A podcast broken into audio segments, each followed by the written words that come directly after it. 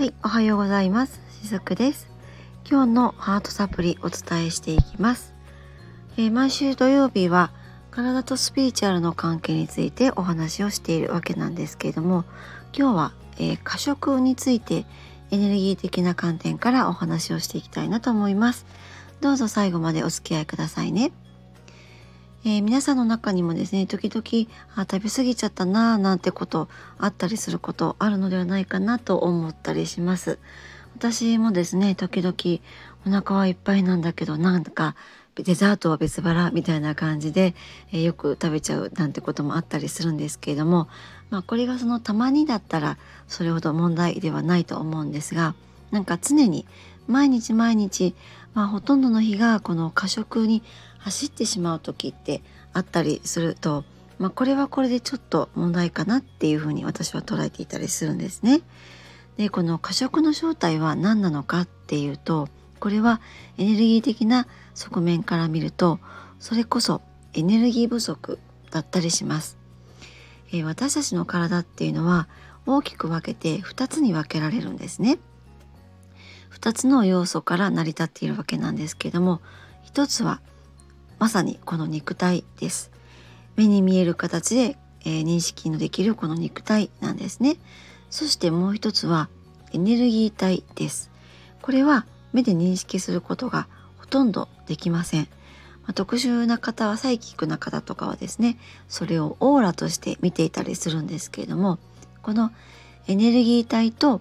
え肉体このこれら2つの構成要素によって私たち一人一人の存在ってこのように成り立っているわけなんですね。えちなみにこのエネルギー体については先日も、えー、配信の中でお話をしている放送がありますのでその、えー、放送については概要欄の方に貼っておきます。是非そちらも合わせて聞いておいていただけるとよりこのエネルギー体のことが分かりやすくえー、お話が入っていくのではないかなと思うので、えー、参考にしていただければと思うんですが、えー、この過食っていうのは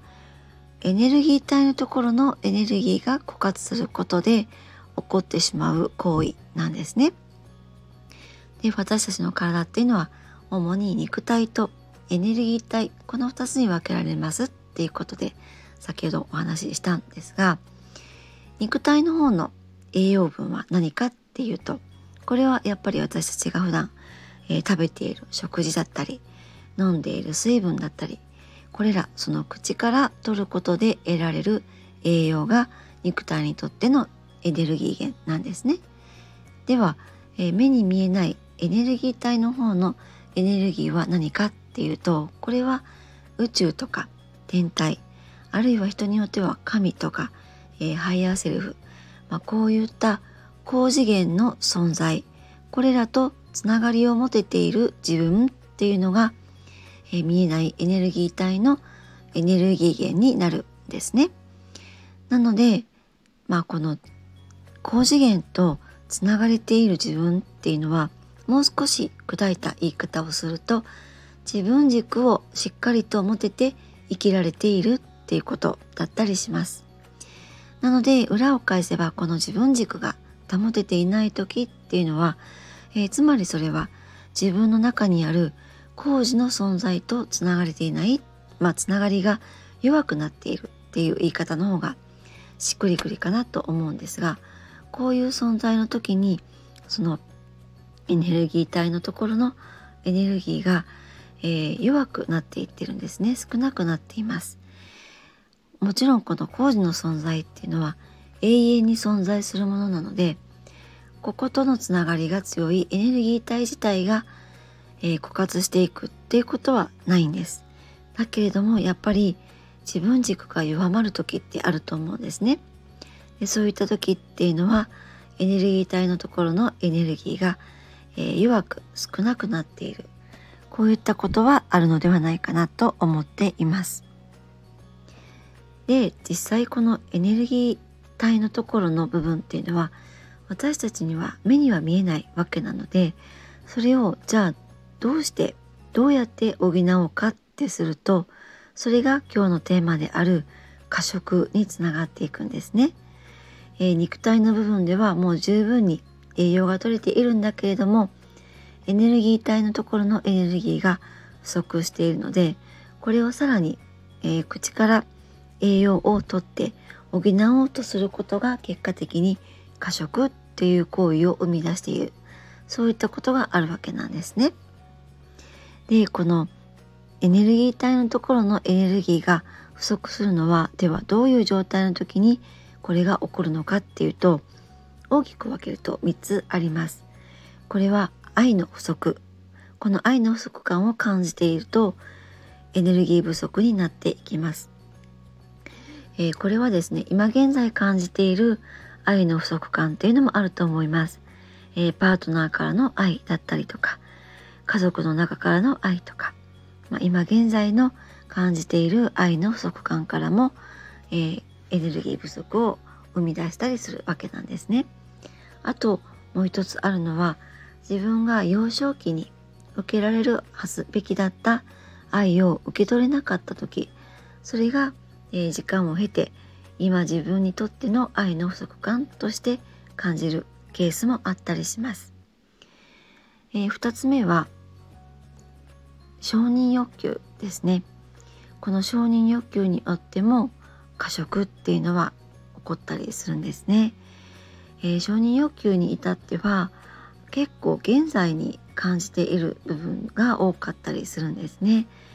えー、職場においてこんなに自分が頑張っているのになかなか認めてもらえないだったりとかどれだけ頑張ったとしてもそれが成果として現れないとかそういった承認欲求によってもこのエネルギー不足っていうのは起こってきたりします。えー、そして3つ目なんですけれどもこれは自己否定ですね。この自己否定っていうのはやっぱりこう自分の存在を認められてないとか自分に自信がないとかこういったものから自己否定っていうのは生まれてくるものなんですけれどもこれがもっともっと、えー、より深く掘り下げてみると自己犠牲がそこにあったりするんですね。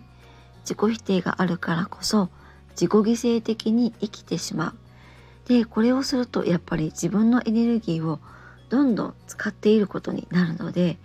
本当に見えないところでのエネルギー不足っていうのはやっぱり起こってくるんですね。でこれがエネルギー体ところのエネルギーを消耗していくっていうことにつながって、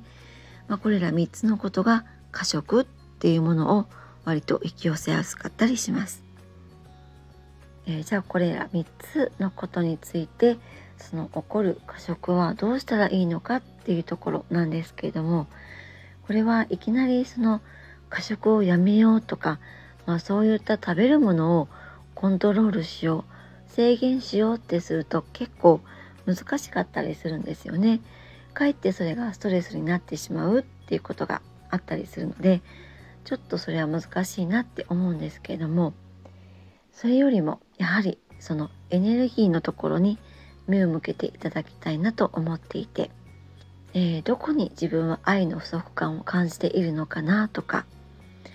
えー、何に自分は承認を求めているのかなとかあとはどうして自分の中に自己否定があるのかなってそれによって自己犠牲的に生きている自分っていうのが認識できると思うんですね。でこれらのことに自分がちゃんと目を向けてあげてそうすると自分の意識っていうのが変わっていきます。やっぱりこれら3つっていうのは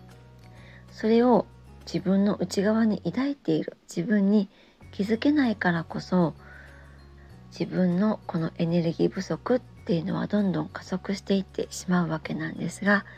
自分がそこに目を向けてあげることによって